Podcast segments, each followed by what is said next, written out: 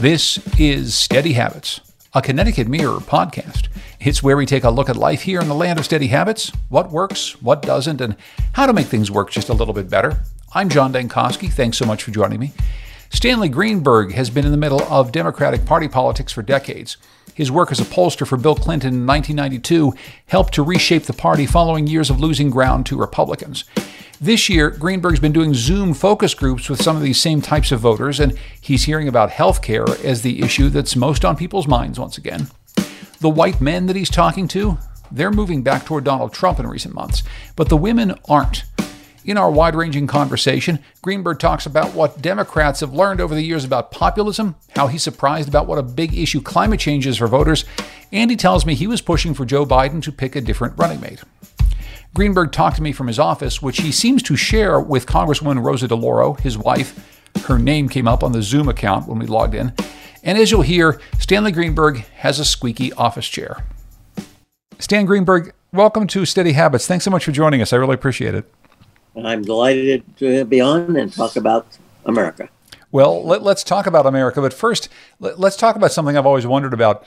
You call yourself, and people always call you a Democratic pollster. And I guess I should just ask, what exactly does a Democratic pollster do? Like, what's different between a Democratic pollster and then just a garden variety pollster?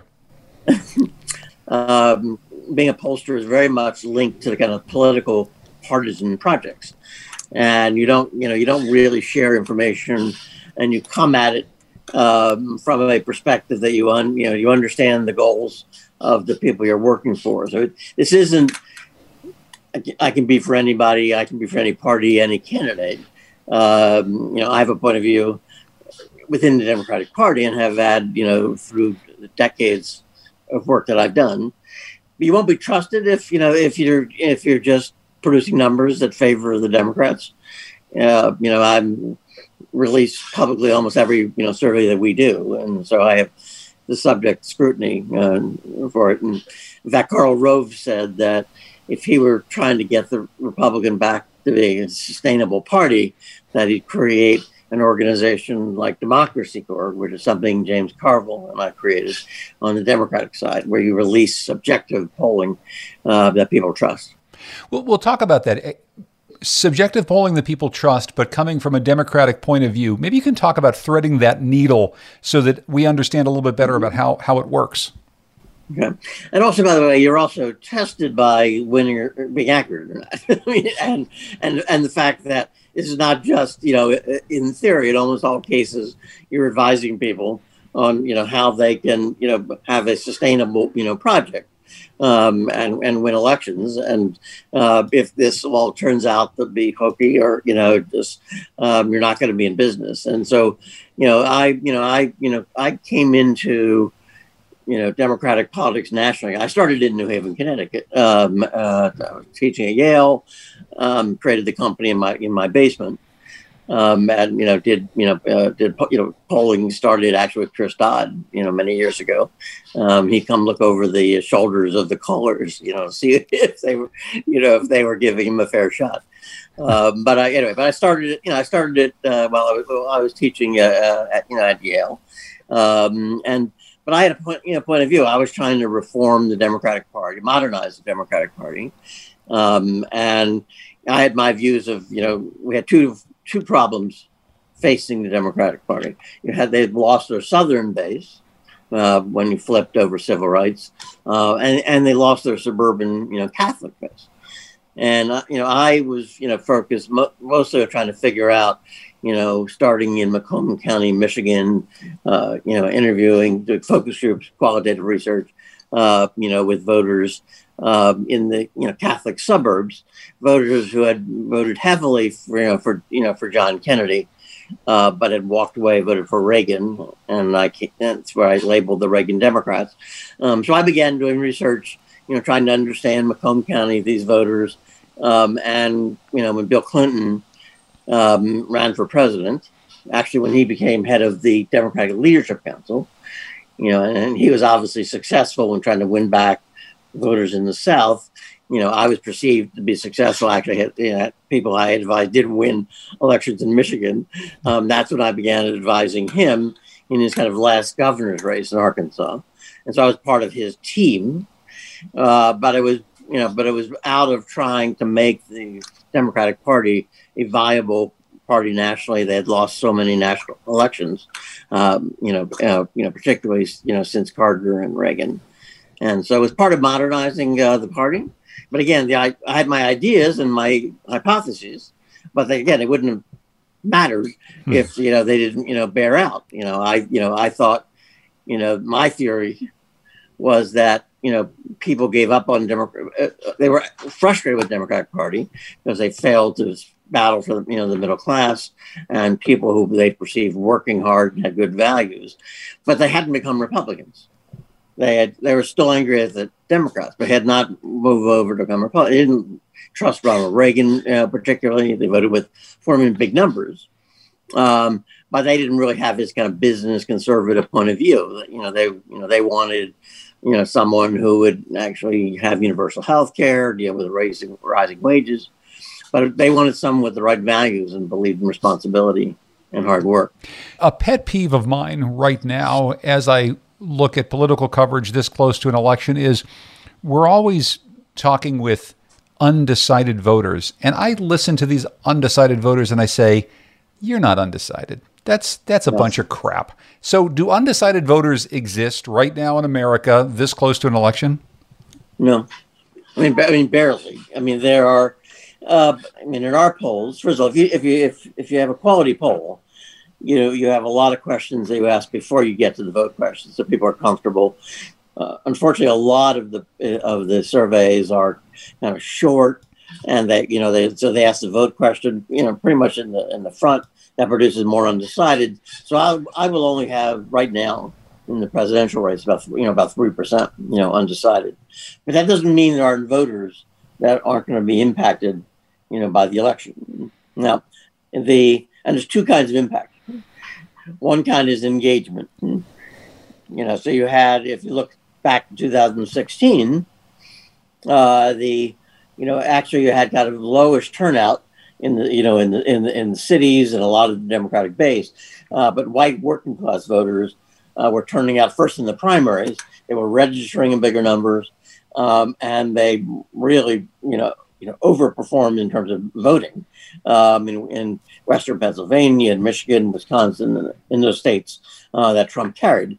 You know, he changed the the character of the electorate by who he engaged. But then, if you look at the midterm elections, you know, it was the Democrats who engaged the suburbs and particularly college-educated women who were reacting against Trump, and so the the race the numbers change, but not from undecided voter switching, but by people that you know uh, college educated women turning out in much bigger numbers than it had ever in the midterm elections. Um, right now, everybody's going to turn out. Mm-hmm. so I don't. So I don't. I think we're going to have the biggest you know turnout in history of presidential elections. I, I don't. You know, I don't believe right now that you know the Supreme Court decision will find that small group of uh, evangelical Republicans were now going to say, finally, I'm going to go vote. They were, in my data, the group that was most intent on voting, you know, already. And, uh, you know, everybody's off the chart, no matter who they are. And so I think you're going to have huge, you know, turnout. But there are voters that are impacted right now by figuring out Trump and Biden. So if I look at the last month from the beginning of the conventions, white working class men really have moved about 10 points um, toward Trump. Not the women; they have moved at all. What white um, working and, white working class men? Mm-hmm, right, um, and that was his base, and you know, and that's a very you know that, that's that's a very important part of what he's doing, battling on law and order, Black Lives Matter, and those kinds of issues. You know, that's getting a you know getting a hearing, you know, and so that you know he won them amazingly by 48 points um, in 2016. But it, it fell off in the midterms and it continued to fall off, but it's moved back, you know, 10 points back to a 40 point margin right now. So, so, well, let's talk about that and maybe what we missed last time and what you're seeing this time. You, you mentioned a couple factors. Uh, during this time, Donald Trump has been tweeting almost every day in all caps, law and order. And he talks about it. He talks about sending in troops into these lawless American cities. And he, he demonizes and tries to criminalize anyone attached to the Black Lives Matter movement. Is yep. is that are those issues, Stan, the ones that are resonating with these white working class voters? With white working class men. Uh, white working really class men, exactly. Yeah, because there's there's going to be a gender tsunami in this election that is a you know a, a reaction against Trump that began with the Women's March, and nothing I've seen you know has has changed the trajectory of it. And so if you look within every group, so if you look at you know millennials, if you look at white millennials, uh, the men are kind of split even. The women have keep moving, and they're now over seventy percent.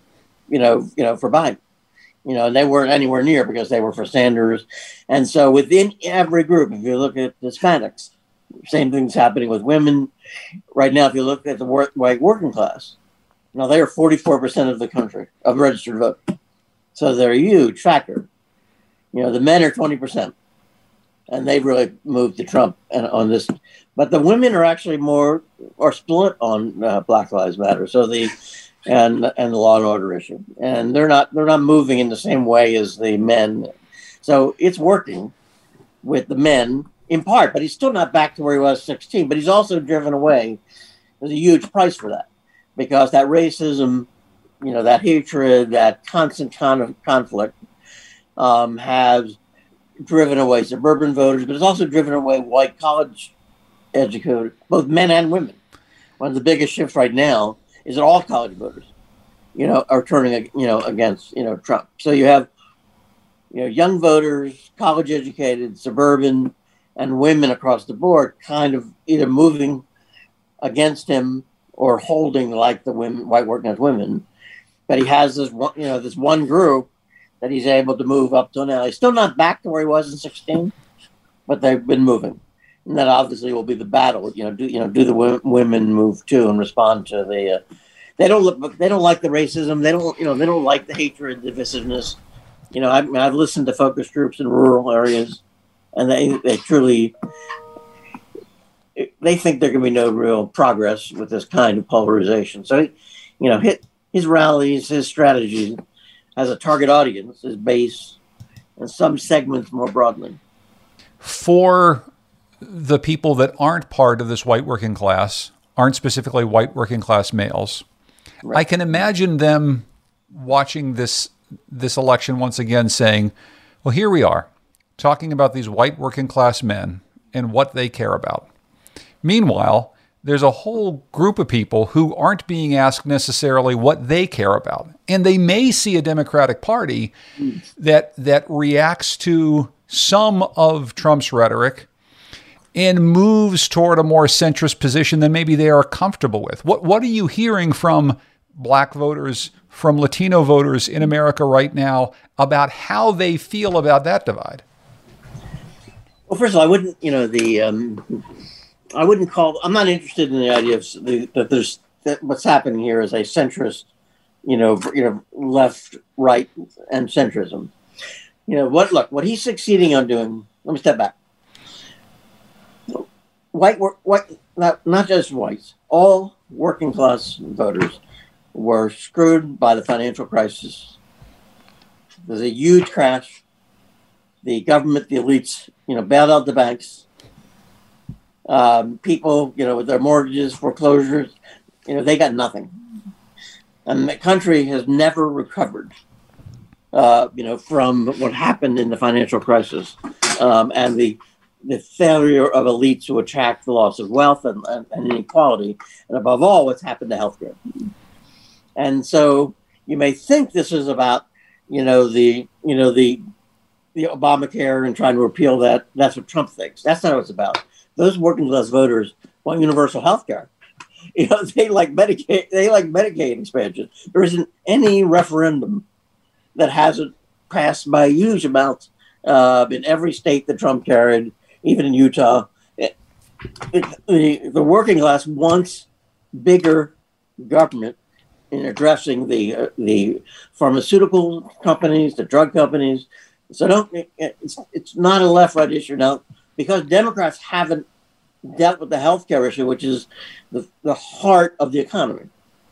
And the reason why you know Trump doesn't win because he's trusted on the economy, they're talking about kind of kind of promoting industry and companies for real people. They're talking about what's happening to their costs and cost of housing, cost of healthcare, cost of food, and they're getting killed by what's going on right now. Um, the when Democrats speak to those issues, but Trump doesn't get the win on the cultural issues. It's when they're not not hearing what's happening here and how much they were hurting. The midterm elections, the, the, the 2016 election was about Obamacare and how expensive healthcare was for these people. And by the way, it was also true for the base. It wasn't just the white working class. You know, urban voters found the, the healthcare costs impossible. You, know, you now had, you know, huge, you know, you know, not as premiums and healthcare costs and, and penalties deductibles were extraordinary, made healthcare almost unusable. Such anger at the same time that we, you know, that we, you know, that we, you know, failed to come out of the financial crisis. And so it's not an it's not a, a straight ideological choice, and there's really a common experience that's very brought into the Democratic base that really wants big changes, and that includes the working class too, regardless of race. I, absolutely. I guess my, my question though is are we discounting in some way the importance of the questions of race, racial equality, policing that does not um, come down so hard on black and brown people in America's cities? I mean, as we as we get back to talking about all these economic issues, Stan, I think it's incredibly important to note this. I just feel like we might be in a different moment in America because a lot of people are saying, actually, this question of how I'm treated because I'm black is way more important than you ever thought it was. Mm-hmm. Absolutely. And I mean, there is the fact that in our data, Black Lives Matter is still, by the way, um, you know, gets quite uh, not as positive as it was at the beginning of this process uh, because of like uncertainty about what's actually happened on, on the street and how it's you know how it's been reported. But right now, if I go to, to working class white women, they're split evenly, maximum uh, plus eight on, on Black Lives Matter. Now, how can that be? That can only be if this pandemic has had such a huge impact on their consciousness. Um, and when we and you know when we test, you know what is the, the strongest way for Democrats to approach this election, it's talking about this pandemic as a as a as a as a huge crisis as a crisis of healthcare and the economy and of racial justice and of racial justice as central to what Democrats are. But all three are important. It's not one. Not they're not choices because racial justice plays out through the economy and through the healthcare system, which right now is killing enormous numbers of people. Well, so so let's talk about the healthcare system, especially in the context of COVID. Uh, famously, yeah. you know, Bill Clinton started off his presidency trying to do something on healthcare. It didn't go the way he wanted to. Barack Obama yeah. spent some time uh, working on Obamacare. It turns yeah. into a dirty word, even though a lot more people have health insurance than they than they used to. What exactly do people want when you ask them about this in terms of healthcare from the American government? Look, I mean, uh, for sure, they don't want to repeal overwhelmingly and intensely. Uh, and, and the reason why Republicans did so badly in the midterms was because of the attempt to repeal, repeal Obamacare. Um, they wanted to build on, you know, you know, on it, and what angered them the most about it were the high costs. The, you know, the uh, it just did not have enough money in it um, to really reduce healthcare costs, you know, for working working people, and so they're actually in some ways angry about it. What they liked was Medicaid expansion. They liked things that were part of it, you know, that the Supreme Court limited and the Republican governors blocked people from getting. But the Medicaid expansion was a key part to and to satisfaction. If you look at if you look at life expectancy and other things, life in rural areas, just look at the difference in states you know, that had Medicaid expansion, where a huge portion of the population was covered. Uh, now, people want healthcare security, they want, they are, they're being killed by the, you know, by the high, by the high costs. But we're, but we're entering a whole, you know, new world here because the, I, Republicans are, are on the verge through the courts of repealing it, and, I, and God knows where what happens after that. You, you mentioned this earlier. What impact do you think Ruth Bader Ginsburg's death has on the election coming up, and and and does it mobilize Democrats or Republicans in some specific way? Um, I, I was looking at. I thought you know the well. What's not true is that it mobilizes Republicans. There's no evidence that there's been any shift toward the Republicans or an increase of their engagement, you know, because of it. And there was some some evidence if you see it, it you know, in Act Blue and people giving, you know, funding to Democratic candidates, that it dramatically increased, you know, giving. Uh, the but when I look at the you know, at voting, and I'm you know, and I track it through a, num- a number of ways, I don't see any change in kind of the structure of the race. I mean, and I, like I think the structure of this race was, which is what I wrote about, you know, in, in my book on uh, Rest in Peace GOP or uh, GOP, was that you know Trump only got elected, you know, because he was able to dominate the Tea Party faction of the Republican Party, but they were only half of the party, uh, and that he's you know driven Republicans out of the is a diminished party, and so while they talk about engagement of Republicans and Democrats, but the Republican Party is a much smaller party, you know, than it was. Uh, you know, Trump's approval is still 42 or 40, you know, three percent you know, and the that that just and he's nationalized the election around himself, and so we we've been through four years of successively each group becomes more you know opposed um, to Trump.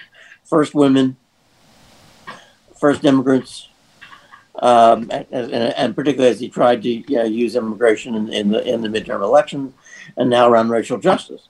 And you know, as you know, each you know each each issue has driven the country to be more and more, you know, anti-Trump. Um, and I think that's the shape of the electorate going into the election. Do do people like Joe Biden enough to elect him? Uh, yes. I mean, he's you know he's he's it's improved with young people, and that's that was the particular problem. That you know, there's been an improvement uh, with younger people, and his vote certainly has gone up uh, dramatically. You know, with millennials and and, uh, and young people. Um, the convention, Democratic convention, um, played an important part in that. Uh, the, um, you know, the uh, is nowhere near, you know, Hillary in terms of unpopularity. You know, he's come through this process and being beat up by a, a, Demo- a Republican convention that was devoted totally to attacking, you know, Biden. The Russians obviously have been, you know, at work to try to, you know, harm his reputation.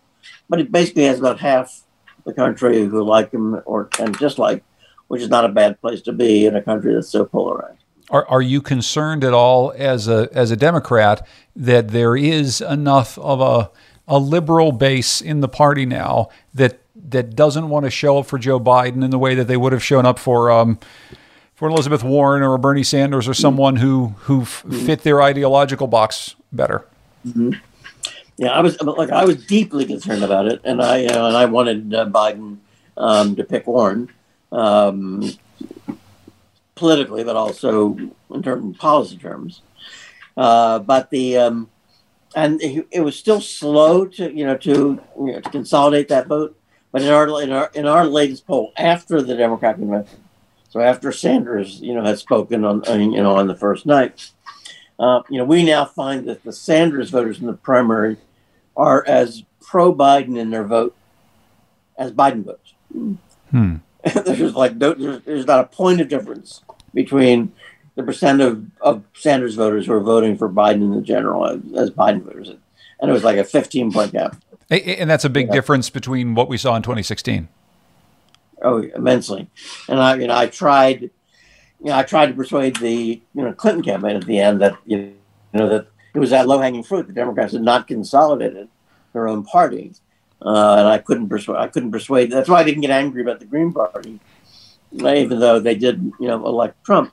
Is because Nora had the ability to consolidate those voters, and she didn't. i Um, that was a policy choice. I think she would um, um, didn't want to be dependent on them. There's an awful lot of voters, Democratic voters certainly, who think that climate change is the most important thing in the world right now. I've been covering energy and the environment for years and years, and I still don't think that we talk about it anywhere near enough. How big an issue is that in this election, do you think, to Democratic voters? It's a big issue. Um, and I'm, I'm stunned by uh, how much it comes up for Democratic voters. It comes right behind healthcare. Mm. You know, it's, it's back, you know, back, but it's not third. It's not third. it's not sixth. Uh, where you know we're used to be. You know, for Democratic voters on why you're voting for you know for you know Biden.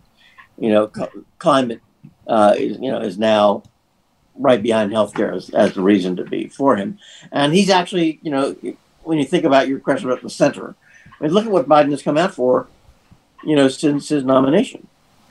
You know, in, you know, in, you know, particular on, on climate, uh, which was embraced, you know, by you know by, by Warren, and in fact, it looks very much like Warren's plan. Uh, but it's a huge investment um, um, in uh, achieving sustainability.